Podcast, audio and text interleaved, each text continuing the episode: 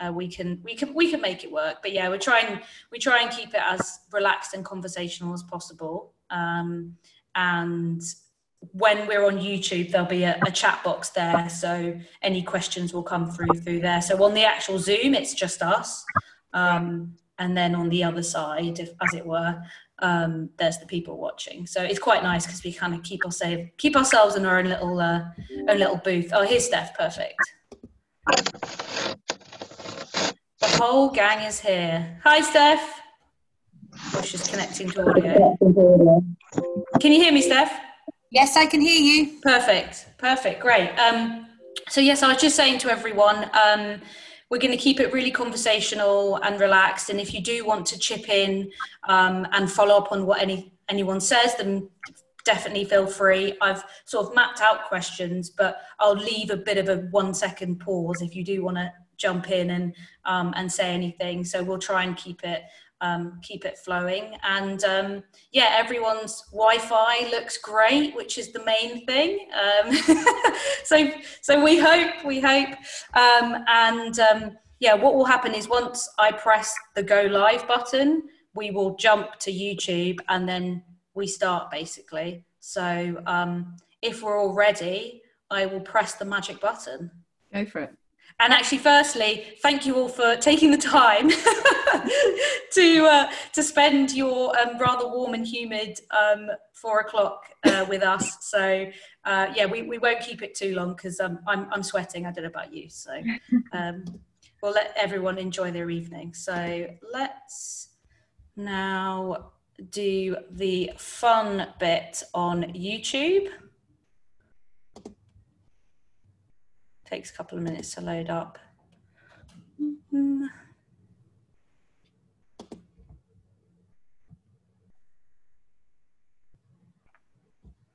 And there's a bit of a delay. So when we say things, they will see that, um, you know, about 10 seconds after on the other side. So, um, right, let's go.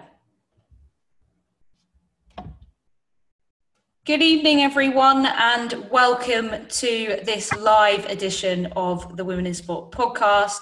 Thank you so much for choosing to spend your rather humid evening with us. We really appreciate it, and we definitely hope it will be worth it. Um, a bit of housekeeping. We're going to have a Q&A at the end, so if you would like to um, ask any questions, please just drop them in the chat box on the side. My colleague Beth will be looking after the chat, so um, she'll be collating all the questions. So if you would like to um, ask anything, then please do just ask um, in in the Q and A. And afterwards, um, this is obviously a podcast, so it's going to be on our usual platforms. Um, so head there to to listen to it on Spotify, iTunes, and Audioboom, and um, also you'll be able to watch it um, on uh, on YouTube afterwards on this same link. Um, so if you're on Eventbrite, um, you will also see a little PDF link at the bottom, which will have a link to our research um, that we're going to be touching on the discussion. So definitely take a look in, at that. And also thank you to our sponsors, CSM Live, for helping us put on this event tonight. So without further ado, let's introduce our panelists, our amazing panelists. I'm very excited for this one. So Firstly, we have Ama Agbeze, the former captain of the England netball team and Commonwealth gold medalist. Now, Ama, I imagine most recently you haven't done a panel event without someone playing the clip of the last second goal against Australia. So I don't have it at the ready, um, but it's great to have you with us. Thanks. Yeah, I think for the last two years, that's been the only thing that anyone ever plays about me. But it's celebrate. Well, we're gonna we're gonna learn a bit more about you to, this evening, which is which is good. Um, and next on the panel we have Jodie Cunningham. Now, Jodie is also an athlete. She plays rugby league for St Helens and England, and she's also an ambassador for the 2021 Rugby League World Cup. Hi, Jodie. Hi, nice to be here, and it's great to be on such a such a fantastic panel. No, it's great to have you with us, and um, uh, you're also um, leveling up our, our geographic uh, uh, demographics as well, because I'm sure a lot of us are, are Southerners. So uh, you're, you're, representing the North as well in, in our panel. Yep, definitely very northern. You can tell with the accent. and uh, we also have uh, Steph Harland, who is the CEO of the charity Age UK, obviously a charity who have uh, a big role to play during lockdown. So um, thanks for joining us, Steph. Thank you. It's great to be here. So I'm afraid I'm in London too. there you go, exactly. The Southerners are taking over. And finally, Kate Nicholson, our research guru, the head of innovation and insight at Women in Sport. Hello, Kate, who is from Yorkshire but lives down south, unfortunately. Yeah, I've got northern roots, so uh, so good one, Jodie. Um, and also, I'm a netball player, so Emma, I watched that last second uh, goal with excitement. I can't remember what time it was, about four in the morning or something. So made my day. Well, what we want to get started with um, first is we've all had such unique experiences during lockdown. Um, even though some of us may have similar jobs or you know be parents or whatever it may be, but um, everyone's challenges has been very unique, especially for those on the panel who are elite athletes. So I just wanted to start with with you, Emma, uh, and then moving on to Jodie about what your lockdown experience has been like, because um, I'm, I'm sure there's there's some differences and some similarities. It's been, I think, very up and down, which I imagine it has been for lots of people. And so I think my mood to start with was I was very keen and eager, and then kind of dropped off after about two weeks. Um, but I play netball still in the domestic netball Super League competition, and that was postponed. And so my team carried on training on Zoom because we expected to return back to the court. And then eventually that was um, the season was cancelled. Um, I also do a lot of um, ambassadorial work. So I work for some charities and I go into lots of corporate settings and do talks and um, do coaching and motivational things. And so that kind of just stopped immediately. Um, and so I think it was just a really strange, I guess, a strange situation for everybody. But um, I we were furloughed from netball, but then my other work, um, it was just there wasn't I wasn't furloughed. It was just nothing.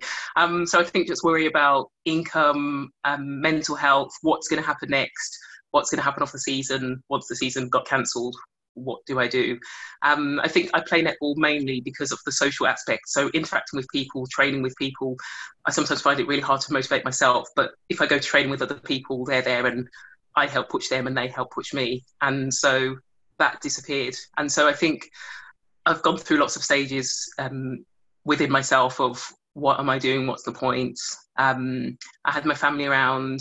Um, I was a little bit sick at one stage, and so then didn't want to be around my family because I was worried that if I did have the virus, I would affect them. So it's been, I think, a very challenging time for myself and I guess for everybody. And I imagine potentially similar feelings to people, but different actual situations. Yeah, definitely. And a lot of that resonates with me. I definitely had that, you know, what is the point feeling a lot. I think I probably said that to my colleagues who are watching right now a, a couple of times.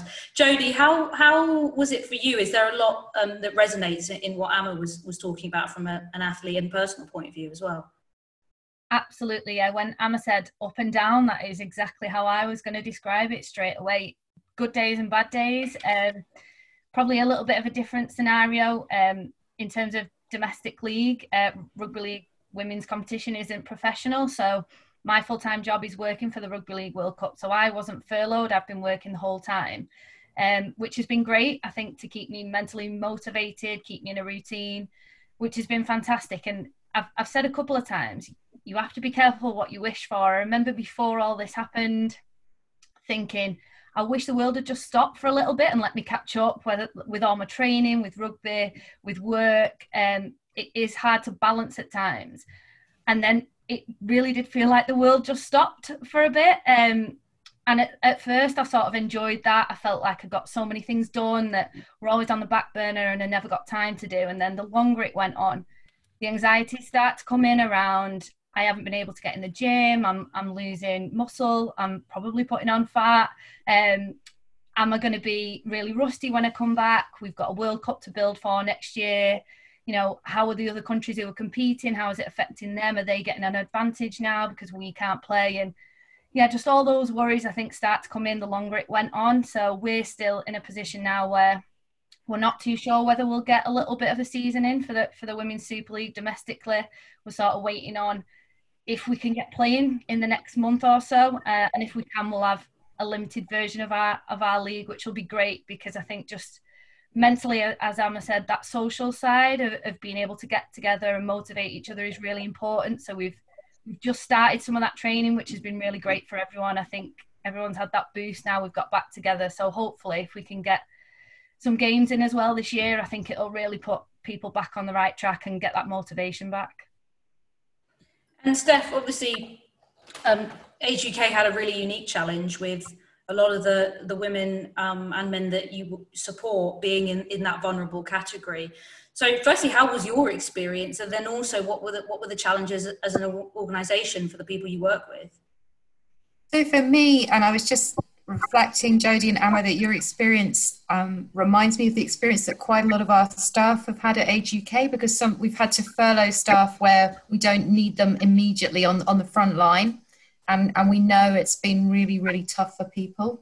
And in our organisation, there's been a real divide, I would say, between those people who've been furloughed, who've had a lot to deal with, um, family, health worries, and other things, and those people at work like me, where it's been absolutely mad seven days a week.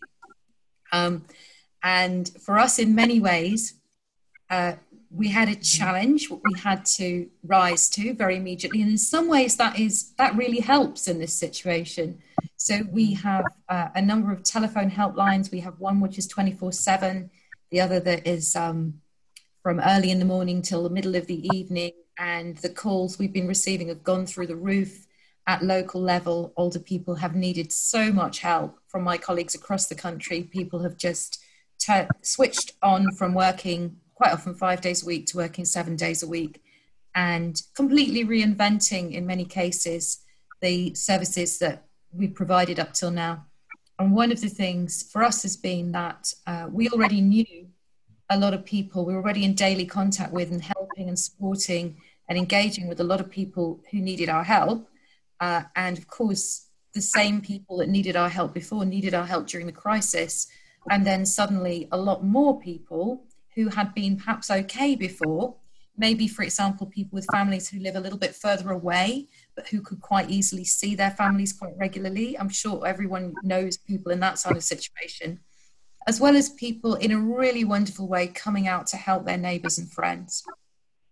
And I was just going to say, I think I'm one of those very typical people as well. I'm quite a sort of sedentary, office bound person.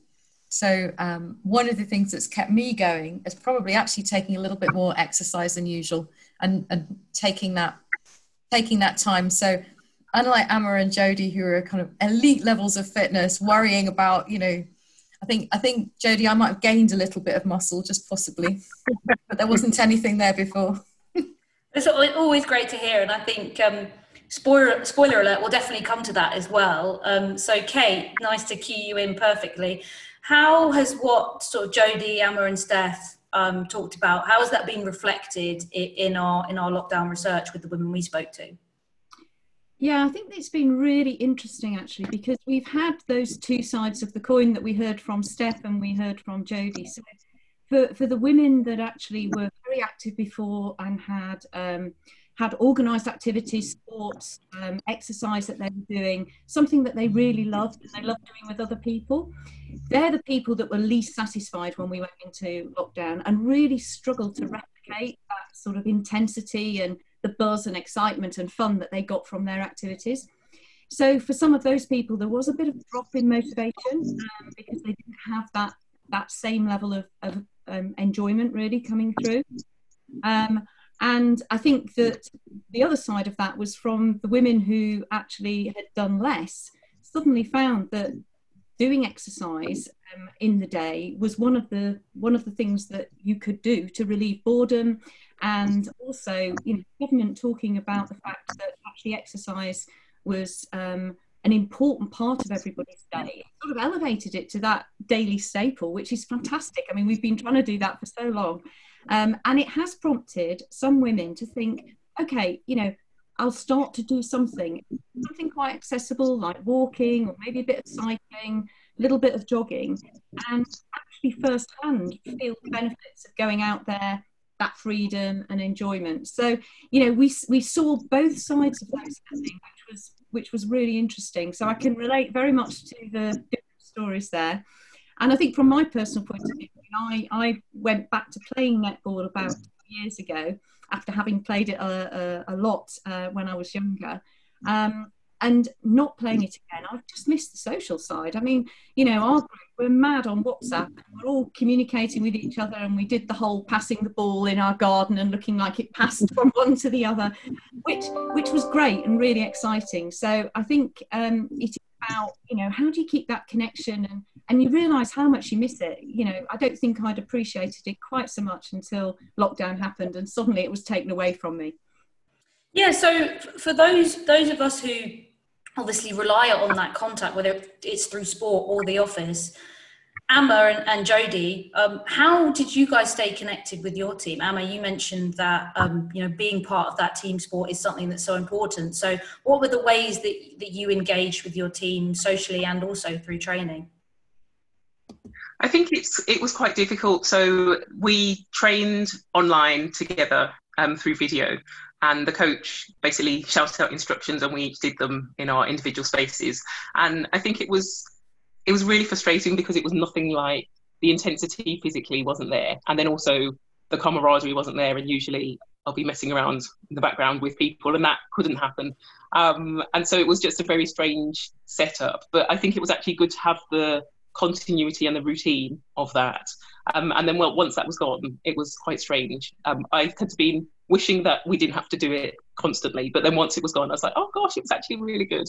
Um, and then I think socially, just again, um, as Steph said and as Kate said, um, WhatsApp communication. And so just trying to make sure, I think personally, I try to just touch in with people. And I think lots of people have connected with some people they've not spoken to in years. Um, and so every day at least, I try and connect with two people, um, and then also make try to get around my team to message them and see how they were going and things. But it isn't the same. But I guess it's still just trying to maintain some level of contact. And Jodie, what was it like for you? I know we we talked um, before about the innovative, shall we say, ways that, that some of your teammates were, um, you know, stopping on the motorway um, to grab objects. I'm sure you'll talk more about that. But what were the things that, that you and your teammates were doing? Yeah, really similar to, to what Ama said. It was the video, the video Zoom sort of sessions is, is what we did to to keep everybody motivated, keep everybody fit, and make sure that it, it was really difficult to motivate yourself. And I'm somebody if if I'm just going to do a session on my own, I don't push myself the same. I don't have the same drive to actually turn up and do it, whether that's in my own home or just going to the gym on my own. I like to do gym workouts with people. I like to do all my fitness with teammates. Um, just I think making that commitment to meet someone and be there at a certain time to do it is, is really important to keep me on a schedule. Um, so I sort of tried to replicate that with a couple of the the senior members of the team in terms of putting those regular Zoom sessions in place. So three times a week we'd do a session. It was always at the same time. We'd always send out, you know, this is what we're planning on doing in the session the, the night before, so that everybody had that that regular contact. They knew this time this week, this is what we'd be doing, and that really helped us. Um, but it didn't work for everybody. Um, you know, we had an uptake of some girls where without fail they would be on every single session. Um, we also had some girls who struggled because you know they have full-time jobs so some were frontline key workers. Um, some were taking up different roles because they were furloughed from their own job, volunteering, looking after family. So each of the girls had completely different uh, situations and scenarios. So we just tried to work best we could around each of the individuals. And, and like Emma said, just touch in and make sure that if you haven't heard from someone or they've not been very active on a chat in a while, they hadn't logged into any of the Zooms, that just making sure that they're doing okay mentally, if they need any help or support to do some you know, physical aspects um, of the work, because I think the longer it goes on and the longer you haven't done a session, uh, the more anxious you feel, the more you feel like you, you've lost your fitness, you feel like you've lost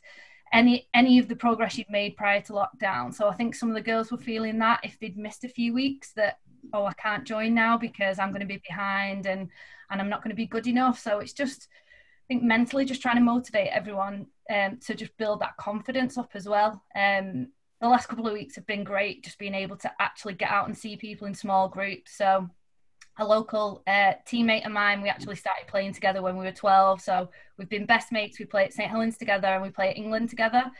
Um, we've used each other to push and do our own gym workout. So each bring in whatever equipment we've got to do our own sessions on the front path. The amount of messages my family have got saying, I'm sure I've seen your Jodie uh, flipping tyres and throwing weights around on, on the front. and it and it was, and that's the way we've kept going. And we got a big lorry tire, which actually uh, my friend Emily she drove past and thought that's absolutely perfect. We need something heavier, so uh, she she put that in the back of the van, and that's what we've been doing, flipping tires, and uh, just trying to get that added bit of exercise, a little bit more weight, whilst the uh, gyms weren't open. So yeah, anything and everything we could really to just keep going in one way or another. Yeah, you've got to improvise. Ama, did you uh, did you end up picking up any um, any tires or anything else for your training? I'm really, I'm really jealous. Um, my mom um, is a key worker, and her car had something wrong with its tire. So she went to the um, tire shop, and I was looking at the tires, going, "Oh, I need something to train with." They didn't have any um, truck tires, unfortunately. Um, but I just took two part worn, like two worn out tires, and thought, "Oh, I could just carry them in the garden and they're not that great to flip, but um, it was something. But I'm a little bit jealous that Jodie got a big proper tire to flip. Yeah, yeah, that could you could be uh, you could get a new job, Jodie, just driving around picking up uh, gym equipment for isolated athletes. exactly. To be fair, you could see when we were doing our sessions on on the front front path, and we were literally it's sort of a hilled path, so that made it a little bit more difficult with the tire flipping. But you could see it was it was like when there's an accident on the motorway and everyone slows down as they drive past. It was that same sort of experience. Everyone was driving past thinking, I wonder what's going on there. And we we sort of said regularly the amount of interest we got. I'm sure if we put a sign out and said that we're going to do some sessions, we could have made a little bit of extra cash. But um, yeah, we stuck with doing our own sessions. And Steph, um, you mentioned that you know you're, you're, you're a bit of a, an office owl, but for, for your team and also for, for the, the people you work with, how did you stay connected with, with isolation and loneliness being such a big factor of lockdown? So we've, like everybody else, we've really made use of this kind of technology. So we've um, been getting together every day using um, Teams, which is you know something that everyone that's been working through lockdown, I think, has been used to sort of sitting in front of these screens and joining in with everyone. I think that we have felt at times that uh, we could make some really positive connections. And one of the things we've started to talk about because it's been going on for so long is what are we missing and, and what's and what's been okay. So I think where we've worried is for staff members who um, maybe you're not very comfortable at home.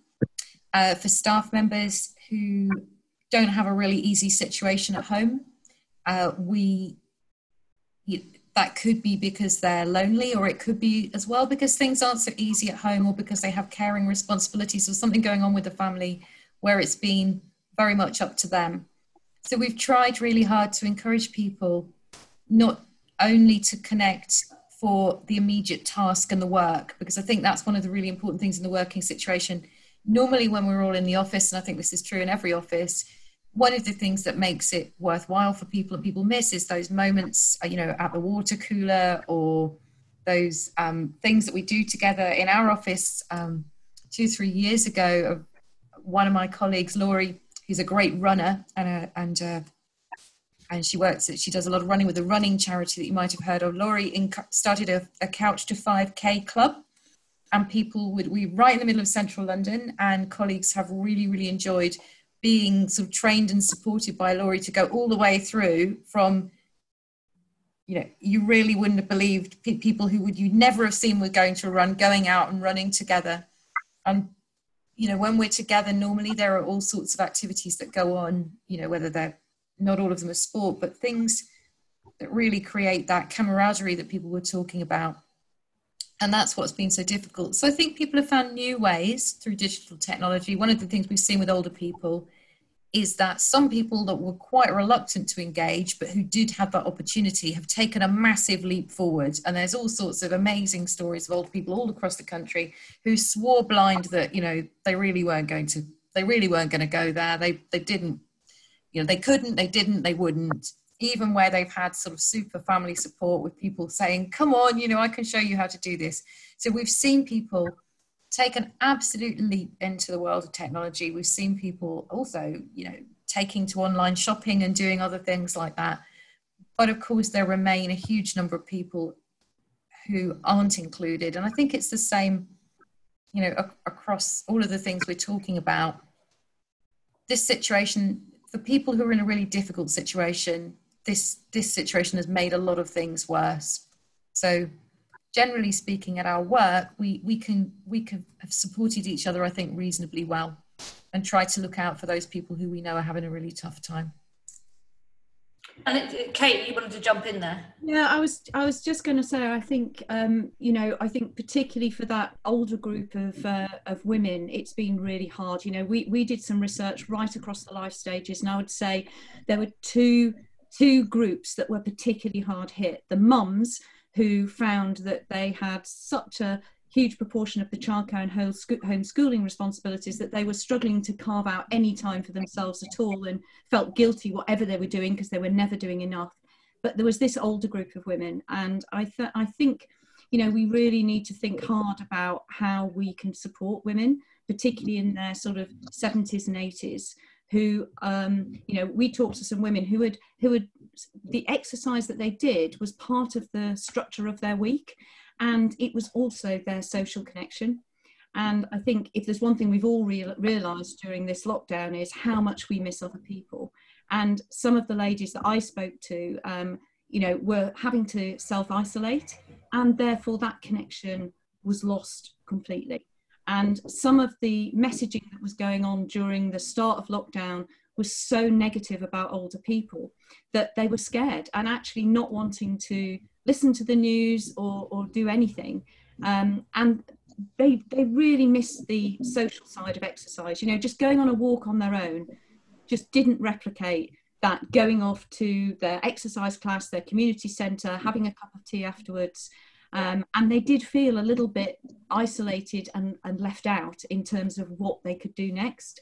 So I'm really interested in, in how we can support, particularly that older group of women um, going forward.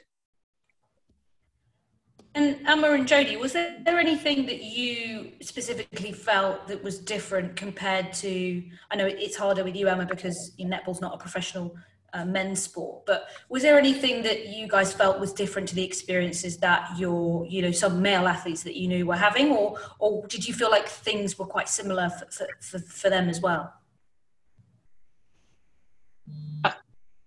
I think. Um, you, go. oh. um, you go, Jodie.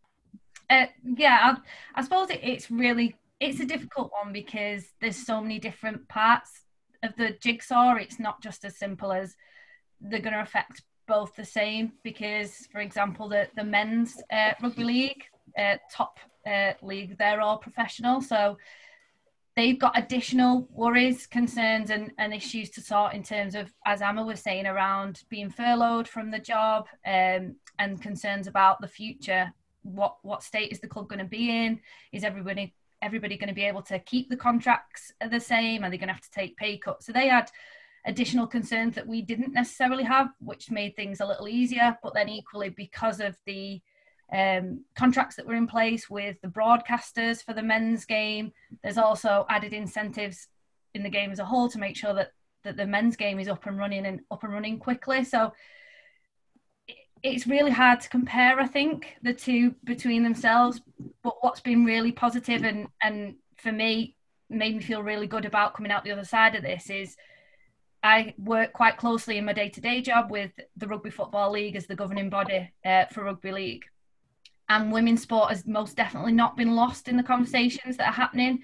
Yes, obviously there's these contractual terms that they've got to fulfil with the the men's uh, version of the game, but equally I know that they're working tire- tirelessly to make sure that in some form the women's game gets back up and running. And if that's not feasibly possible, do everything else they can around that to support the women to be in the best place they can be for next year, whether that be putting additional um, sessions on England wise and splitting that into different regions, whatever it might be. They are very much uh, having women's sport at the top of their conversations, which I think is really positive for us. And we were on such a really really great trajectory in the women's game. We'd seen so much growth over the recent two or three years, so it's it's really positive and I think makes all the women hopeful that coming out of this we're going to carry on with that positive movement and it's not going to get lost because naturally things are going to change and there's going to have to be cuts but I think you know the women's game's here to stay and and people value the the contribution of women's sport yeah I think definitely as Jodie said people do value the contribution of women's sport. And netball, I guess, is in a very different position to some of the other sports because, as you mentioned, Fo, there's not the equivalent men's side at the same level. So men do play, but it's not at the same level at this time. Um, I think what was um, frustrating for me was I imagine during lockdown um, initially, things were the same for both men and women in terms of trying to find places to do their training um, at the levels where people had employment contracts being furloughed or not, um, and then still trying to continue because you can't just stop training and doing what you're doing and then suddenly come back and perform at the level that you were expected to.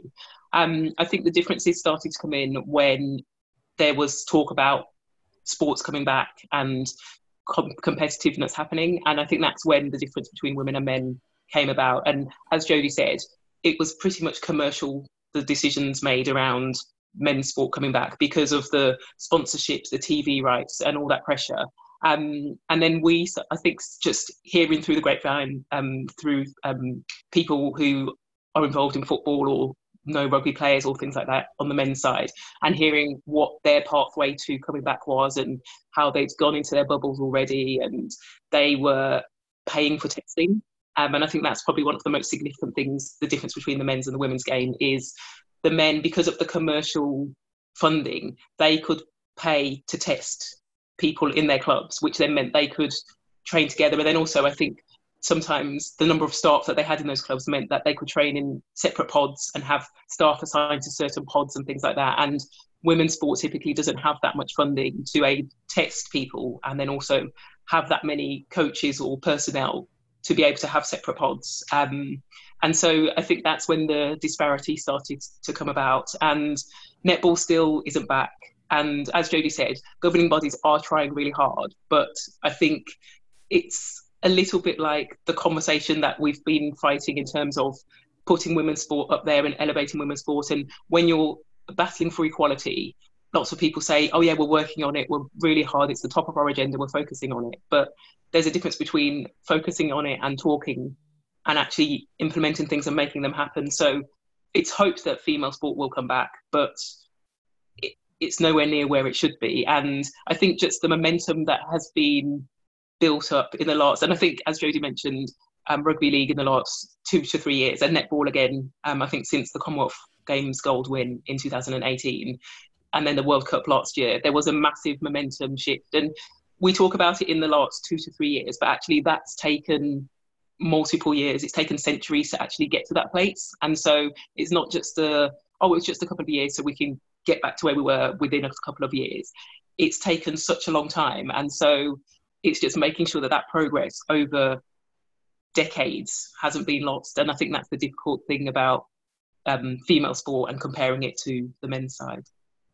Yeah, definitely, definitely. Um, Kate, one of the things we did find with the work is there was there were lots of women who actually, um, a bit like Steph mentioned, really wanted to take this opportunity as a way to engage. So, with those women, how um, you know, uh, I know there's specific stats on it, but how would be the best way to support them if they've shown an interest, if they've engaged in digital stuff? Jodie, I know um, your mum got involved in, in some of your Zoom workouts. So, looking ahead, what's the way to kind of gather the momentum that, you know, on some sides of the grassroots women's angle is there and say, you may have found running at this time and how can we help you continue that? Yeah, and I think some of the simplicity of, of what people could do oops, during lockdown is is actually part of the solution. So being able to just go out and and have a run, have a walk, do things that are quite simple. Don't have a you know you don't have to learn so much. You don't have to have lots of equipment. That's actually um, really important. Um, so i think we can learn from that and think about you know how can we provide really easy, accessible for people to do, um, and to help them um, get back into activity. I think also for some of those women, they've really experienced it for the first time. So we need to remind them and keep reminding them of the feel good factor that they had. Um, some of those entry level activities, I mean, um, somebody mentioned the um, couch to 5K, and I think, you know, again, something like that, which is real access point for running, is brilliant. Um, and it gives people a bit of motivation and self motivation to, to do some of those things. We were talking actually with some of the um, sports governing bodies, and again, there's lots of walking versions of the game walking netball, walking football, um, walking rugby. I've, I've actually taken part in that. Um, so you know, there's there's there's some of these things that people might be starting to think about that we need to um, really you know bring to the fore and bring that awareness so that when we do start getting more activities back together, um, there are some options which are much more accessible. Um, and I think just finally, the other thing we need to think about what's coming back is how do we make sure that this is for everybody? Um, and, you know, for people who are living in poorer areas, for people who haven't got access to all of these facilities, you know, sometimes the church hall, sports community centre, um, they are the, the community centre, they are the venues that they're using. So, you know, we need to make sure that we focus on the wide range of opportunities that are out there and make sure that they're accessible to people too. what's happened um, in some ways bears out some things that Kate we found in our, our joint research before and uh, both in the research we've done together and separately which is that people are quite well aware these days of, of all age groups uh, including quite a lot of older people they, they've, they've heard the message about the health benefits of exercise they don't always it doesn't always turn them on but they but they are aware of it and i think what we've seen during lockdown is a lot of people, going back to Jodie's comment about the world stopping, we've seen a lot of people who have very busy lives and who are pulled in lots of different directions. They have heard that message before and they have had a little bit of space and time to do something about it. And that's been great. We also know that other people who were doing things, uh, as you said before, Kate, their opportunities to do them have been sort of taken away. Mm. And some of the, particularly where people, uh, for a lot of um, older people that kind of mix of the social and the and the exercise people may think of the thing that they were doing as a social thing or as an exercise thing and it doesn't kind of much matter really uh, so looking forward i think we will see a lot of people who who've had a real chance to try something i think there is an opportunity for those people to carry it on and it be a long term thing but we're also facing um, across the country and, and your discussion about the sort of economic um, status of, of, men's sport and women's sport is so interesting. We're also facing, I'm, I'm sorry to say this, but we are facing a real crisis um, in our kind of community infrastructure across the country. There are real challenges about how we get people back into buildings like um, community halls and sports centres and gyms. And also, there's an absolute crunch in public funding and the funding for charities and community organisations. So we we're in, we're at quite a strange time, really, aren't we? Where on the one hand, there may be lots of people who've had some opportunity to do something different and try something and have really broken through that that barrier that maybe was holding them back before. But at the same time, we're seeing new barriers that we haven't really had to grapple with before that will get in the way of us being able to offer people some of the activity that we'd like to. I'm sorry, don't, don't want to be too gloomy because the answer is we have to find a way to get over that. But we're, we're seeing new, we, we, we've got new challenges that we didn't have before, I guess. And I think I think that's why we need to be really agile and really creative. And I, you know, I love to hear about Jodie and the tire. You know, that was the creativity to to build that gym environment for uh, for her training. So I think it is about responding and being able to um, creatively think about what are the alternatives because it's i think where we were at the start was we can come back to activity and it's almost going to go back to where it was. You know we'll come out of this and we'll all go back and everything will be up and running. But you know we're having to adapt games so that there's not as much contact. We're having to think about where people are playing what people are doing what combinations of, of people can play together and not So, you know, there's so many different variables there, but I don't think it's insurmountable. And I think we can, if we think about how do we make it happen rather than just not what what can't make it happen. So I think I think it's for us as sports providers as well. You know, I'm talking about our sector to really think carefully about what could we do differently. Let's be a bit imaginative about it. Let's think about um, how we can how we can change things. And I think one of the things you mentioned, which I thought was really interesting, was about the increase in that capability amongst the older people that you've spoken to, because we heard that too. Um, and it's not everybody. There are some who are who are going to be left out, and we need to think very carefully about how to how to manage them. But there are certainly, I was talking to some 80 year olds who'd suddenly got an iPad for the first time, and they were getting involved in um, online activities, online dancing with um, uh, with Wells. You know, I was hearing such stories that were really imaginative, and I thought, you know, that wouldn't have happened in a way unless people had been forced to think a little bit differently. So, I'd love to see a bit of creativity come out of uh, come out of some of this too. And I think that. Oh, sorry, sorry go, Josie. Ama, go. go on, I was just saying, I think it's really nice to hear. Um, and I think, as you mentioned, Kate, people just being inventive and governing bodies thinking outside of the box. And I think for so long we've been sort of straight down the line, sticking to rules. This is how it's done. And actually, this is an opportunity for people to listen to people, think outside the box, and encourage people. I think the danger that I was thinking was that there's lots of people who, as you said, you love the social aspect of sport, and so you're longing for it to come back, and that's a great thing. But there's people who maybe just recently took up sport and aren't necessarily doing it anymore and don't know the benefits and are missing out. And it, I think it's those people that we don't want to lose. And it's great to hear both you and Steph say that there's a lot of people who've understood now and taken up sport and realised the benefits. So it's great that we've now hopefully captured those people. But there are, I think, areas where people might slip through the cracks. But I think not just governing bodies, but everybody just thinking outside the box as to how they can achieve what it is they want to achieve. And so it's kind of one door has shut, but so many more doors have opened, and hopefully we can move forward and think, how can we get this done? Because we need to get it done, as opposed to we've hit a, a hurdle. What can we do?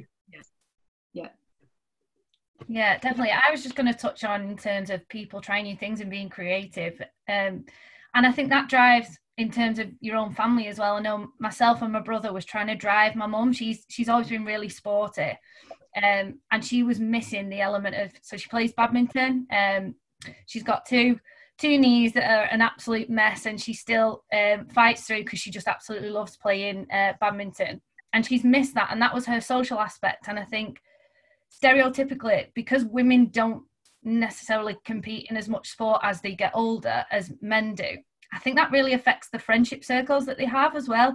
I know my mum's always saying to my dad, you know everyone and you've got so many groups of friends and you're always out. And my mum sort of struggles the other side because she's lost touch of a lot of the, the people that she was friends with when she was younger because she stopped playing netball when she was 21 and then from that point on you don't necessarily have the lo- lots of different groups of friends and big groups um, so we made a conscious effort with my mum to make sure we were keeping her active. Um, so we made a makeshift badminton court in in the back garden as well. So we had two big ladders with uh, the washing line uh, tied along, and then we had all sorts on there. So we, we were doing badminton in the back garden.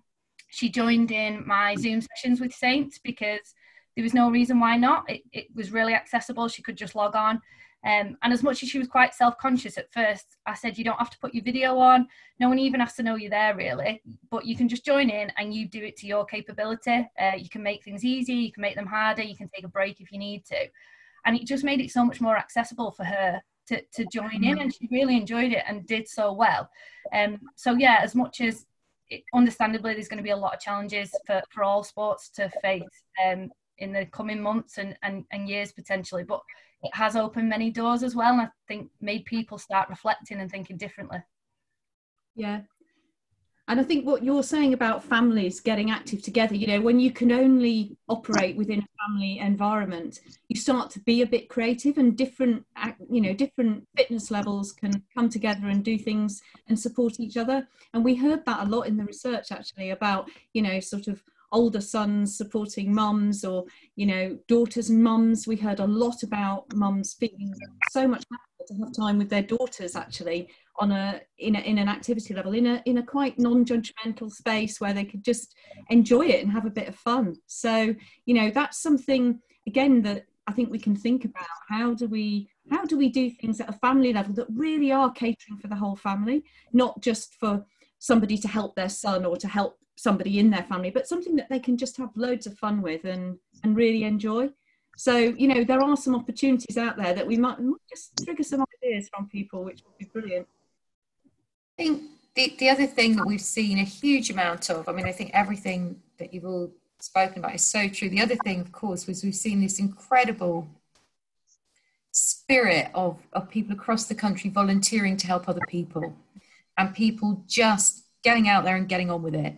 Um, often just just very very you know reaching out to their neighbors very spontaneously building local communities. Again whatsapp has played a big part in many areas of the country with people you know breaking down barriers between other people. And i think some of that creative coming together and actively encouraging people has also happened in in that space. So the other thing that we're very hopeful for for the future is that you know quite a lot of relationships have been formed and friendships have been made and people have found ways to to do things together and that some of that as, as Sonny said a little while ago, won't stop, but we can we can really not only celebrate how we've um, responded in our communities across the country, but also really try to keep that spirit going. Because I think part of what we're talking about here is people very naturally and in a very sort of non-judgmental and very sort of equal way, just encouraging each other and saying, "Let's have fun and let's do something." you know, with Jodie with her mum in the back garden. What a great story. that's absolutely lovely. And I think the other thing, as we're saying, is that there is some, I think we've just done some things with tech, and some people have tried some things with tech that they wouldn't otherwise have done. So I think we're finding some ways to that the tech and people doing things can come together. We we are quite um, we've seen all sorts of people uh, taking to using technology that they wouldn't have used before. And we'd extend that to wearables as well. Uh, and people doing, the, you know, again, getting to understand, you know, people who've never particularly used a step smartphone won't necessarily know that inside your smartphone there's a step counter. And that that's a kind of very simple thing that we've been promoting with people and say, showing people and getting other people and getting people to show other people this is this is one of these many things this amazing thing in your pocket can do. It's not just for ringing people up with it can do all these things. And one of the things it can do is in a fun way help you think about your activity levels. And what's quite nice about working with older people sometimes is that you know young people know all this stuff and they're a bit jaded about it but to older people discovering a step counter in a phone can be a bit of a, a miracle so um, that's quite nice from our from our end of things yeah, I think with, with, all with all the challenges as well, we, we've spoken about some of those. There's also a lot of opportunity, and um, I think we've we've sort of um, summed up quite nicely. And I know we've got loads of questions come through uh, on the chat, so I want to move on to that um, so we get as much time as possible. So um, for Steph, someone has asked, has there been any evidence of your clients becoming more active, perhaps through the use of technology, which we sort of uh, touched on? And do you think it's going to encourage people to become more active, especially with the fear that might have been instilled in them? So we've sort of touched on that, but we looked at the technology. But we, with some of the, the people you've spoken to, do you, do you think there's going to be a, a legacy of activity with them? Oh, I think you're on mute, Steph, unfortunately. had to be me. I'm having a bad week for that. I, uh, I, think there is, as we've been saying, there is evidence of people trying things, of being inspired and supported by family and friends to try things. And also, family and friends, I think sometimes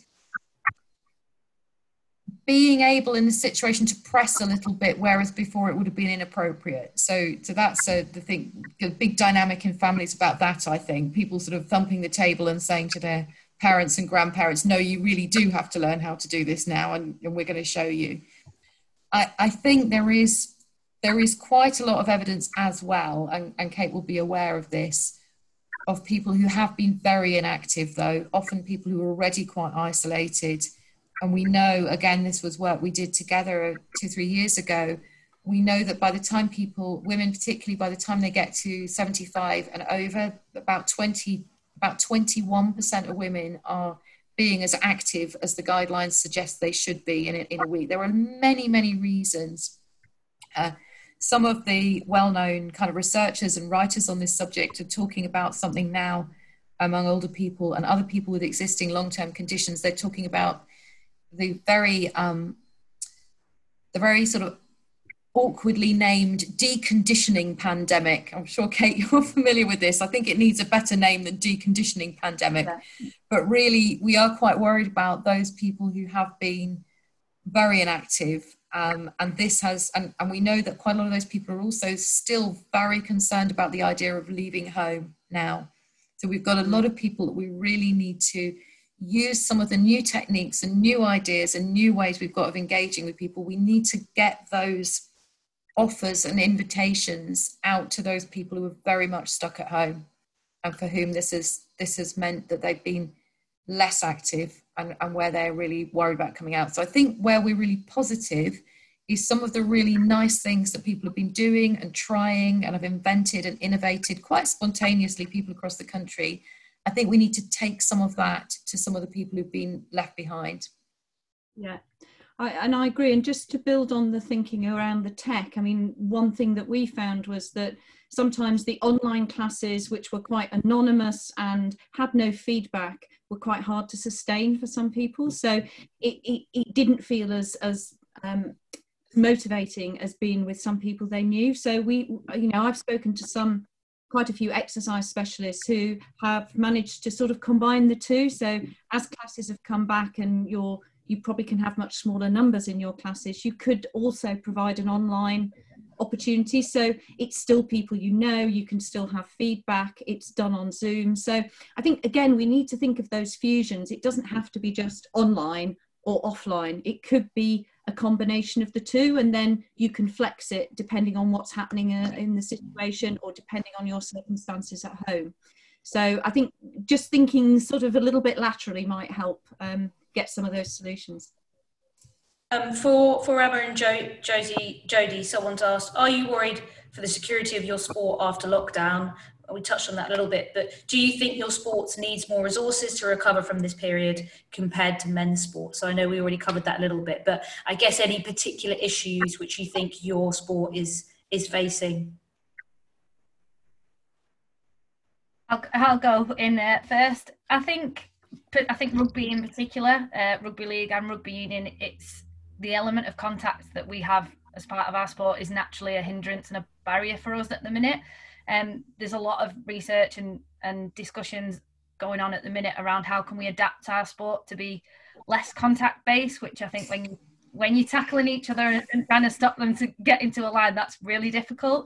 Um, so there's been elements of taking scrums out of the play, um, reducing game times, been spoken about, all different options, um, which are are real barriers that we we have to look at. And I think the main one, which Ama spoke about before, was it's the the testing is the main difference and and the worry for women's sport because for us.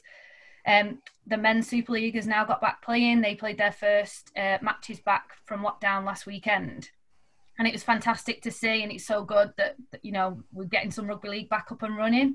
But the women's game, there just isn't the money to fund testing, and that is going to be a hindrance for us because until we're at a point where things are dramatically back to normal or there is there's some kind of vaccine or the testing becomes a lot more affordable we will struggle and i think that's that's the main barrier and one that's not an easy one to overcome really and i think similarly with netball so they're looking at ways to change the game and netball's non-contact but i think everyone knows that there's a lot of contact. Especially when, when the nails come out. The nails in netball is the real one.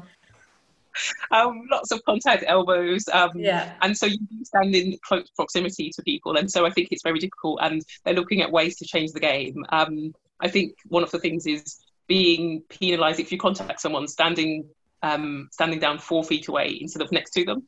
But then you still might contact someone. So it's very difficult, I think, to sort of navigate through. But yeah, as Jodie said, it's the texting, and I think England will have Rise Again as a campaign where they're trying to um, put the impetus in there to help people um, realize that netball will rise again and we will come back. But I think it is really difficult. And so potentially, I guess um, Steph mentioned that funding is very limited, but some sort of funding potentially needs to be put in place so that netball and female sport can come back because the longer we are without these sports and not necessarily just at the elite level but at the community level as well the harder it is for people to get back the more likely it is that people become sedentary or disengaged so I think it is just about thinking here and now what we can we do to make it return as soon as possible.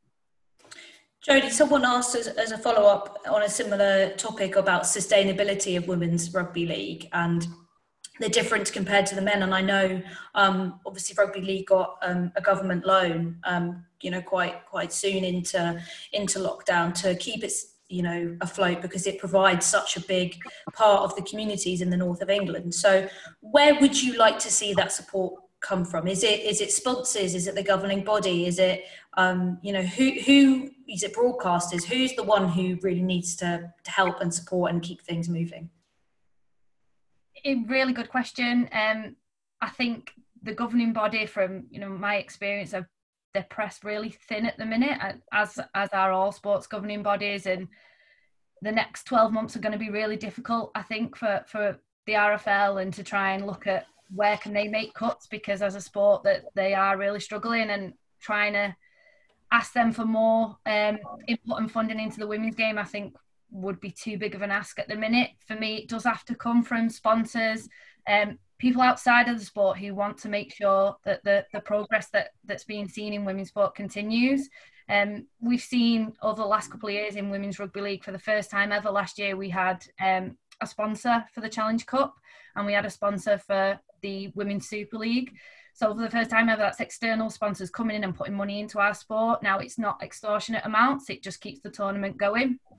But the more I, I think, particularly in women's sport, the inve- your investment can have such a huge impact. In men's sport that's been around for decades and there's not massive changes and and if you don't invest in that sport someone else some other company some other business will come along and do that same thing. Whereas we're in a position now with women's sport where a company can come along and completely transform a sport from where it is um in the like uh, talking for rugby league experience but i'm sure there's many other sports out there where if a big sponsor came in and put the investment into the game, they could change it and take it forward 30 years within one 12 months period. So for me, I'd like to see big companies, maybe people who have possibly benefited from changes to, to how we do things during this pandemic and how can they reinvest back into different areas like sport where they've, they've took a massive hit. Um, so hopefully, yeah, there'll be some some companies wanting to give back and see how they can make a, a positive change coming out the other side of it. And I think, as Jodie said, um, putting a big, she she mentioned big investment, and actually, because of where female sport is placed compared to male sport, a big investment for female sport is going to be a significant amount less than investing in male sport. So you can make such a big difference with a small amount of money. And I know the economy is struggling at the moment and people are unsure of their jobs and things, but there is still money out there and there are still companies who are looking for ways to show their support and help. And actually, with 50% of the population being female, if you invest in a female sport, hopefully you'll attract um, male attention, but also you'll gain the attention of half of the population. And so, why better or where better to spend your money than actually spending less money and achieving potentially an equal or bigger outcome. Yeah, definitely. Um, Kate, someone's asked about um, a, a re-establishment of men's sports and uh, like boys sports and girls sports. So I know we, we looked at, or Sport England um, talked about the fact that there had actually been a bit of an increase in activity levels among girls, perhaps because if they're not participating in as many team sports, they may be getting active in other ways through Zoom, YouTube, Instagram, whatever it may be. So, how do you think um, the impact of lockdown might influence those visible changes between girls and boys sport um, and obviously when school comes back as well how that might be impacted yeah, I mean, I think we have learned some things from, you know, it's probably the best deprivation exercise and, and you start to learn things from that. So I think what we have seen is those more accessible exercises have attracted some of the less active girls to take part and feel confident and comfortable about doing that. Um, so I think that's probably confirmed something we know, but we do need to think very hard about how do we make sport and exercise more relevant to those um, to those girls. And I think that learning is is helpful. That simplicity, that non-judgmental space, and I think it's all about where are they taking part and and and who are they taking part with. So sometimes taking part in sport and exercise at school for somebody who doesn't think they're very sporty is not the best environment for them to feel comfortable. So I think what the lockdown has done has allowed them to have some space to take part in a more comfortable environment, and and that's an important learning for us um, to take forward. Um, I think what we have to, uh, I think one of the concerns is actually that in in school sport, um, obviously when we go back, there probably won't be the competitions and the inter-school sports that we've seen before. And equally with the bubble systems, we may find that there are, because there are fewer girls taking part in certain sports, those bubbles might not allow a critical mass to, to, to, to keep that particular club or something running. So we do need to think very carefully about if that's not happening, how we can, again, creatively bring those girls, those active girls who are not doing enough because because that's happened, um, back into sport and capitalize on on some of that simplicity and outside activity more outside um, opportunities for girls to start to get involved in in sport and exercise. Yeah and oh sorry no jodie jump in. Just to, just to, build on that as well i think um, what i've seen across some of um, some of the mums in in our team so playing at saints there's a couple of the, of the women have got have got children and obviously we spoke about the research and about the added responsibility at home and trying to balance everything. Um, but what they've done is they actually started to bring um, the children to training. So it was an outdoor space where the kids could run around, play, but not just the fact that they were outside and they were running around, it was seeing their mum be active and mm. looking up to them. And we've seen an increase in the activity levels of the young girls um, whose mums are coming to training because they, they can see, oh, it's normal for women and girls to to be active and to do this and I want to be like my mum my mum's a role model and I think that's been really inspiring I, you know I don't have any children but seeing that I thought wow I can imagine if if I was a young girl and I could see my mum playing rugby I'd be impressed. I, I, you know and and we've seen that and even with you know our coaches um is a male but he's brought his daughter down because she wanted to get out of the house. So she's been coming to training and she's got so much more active.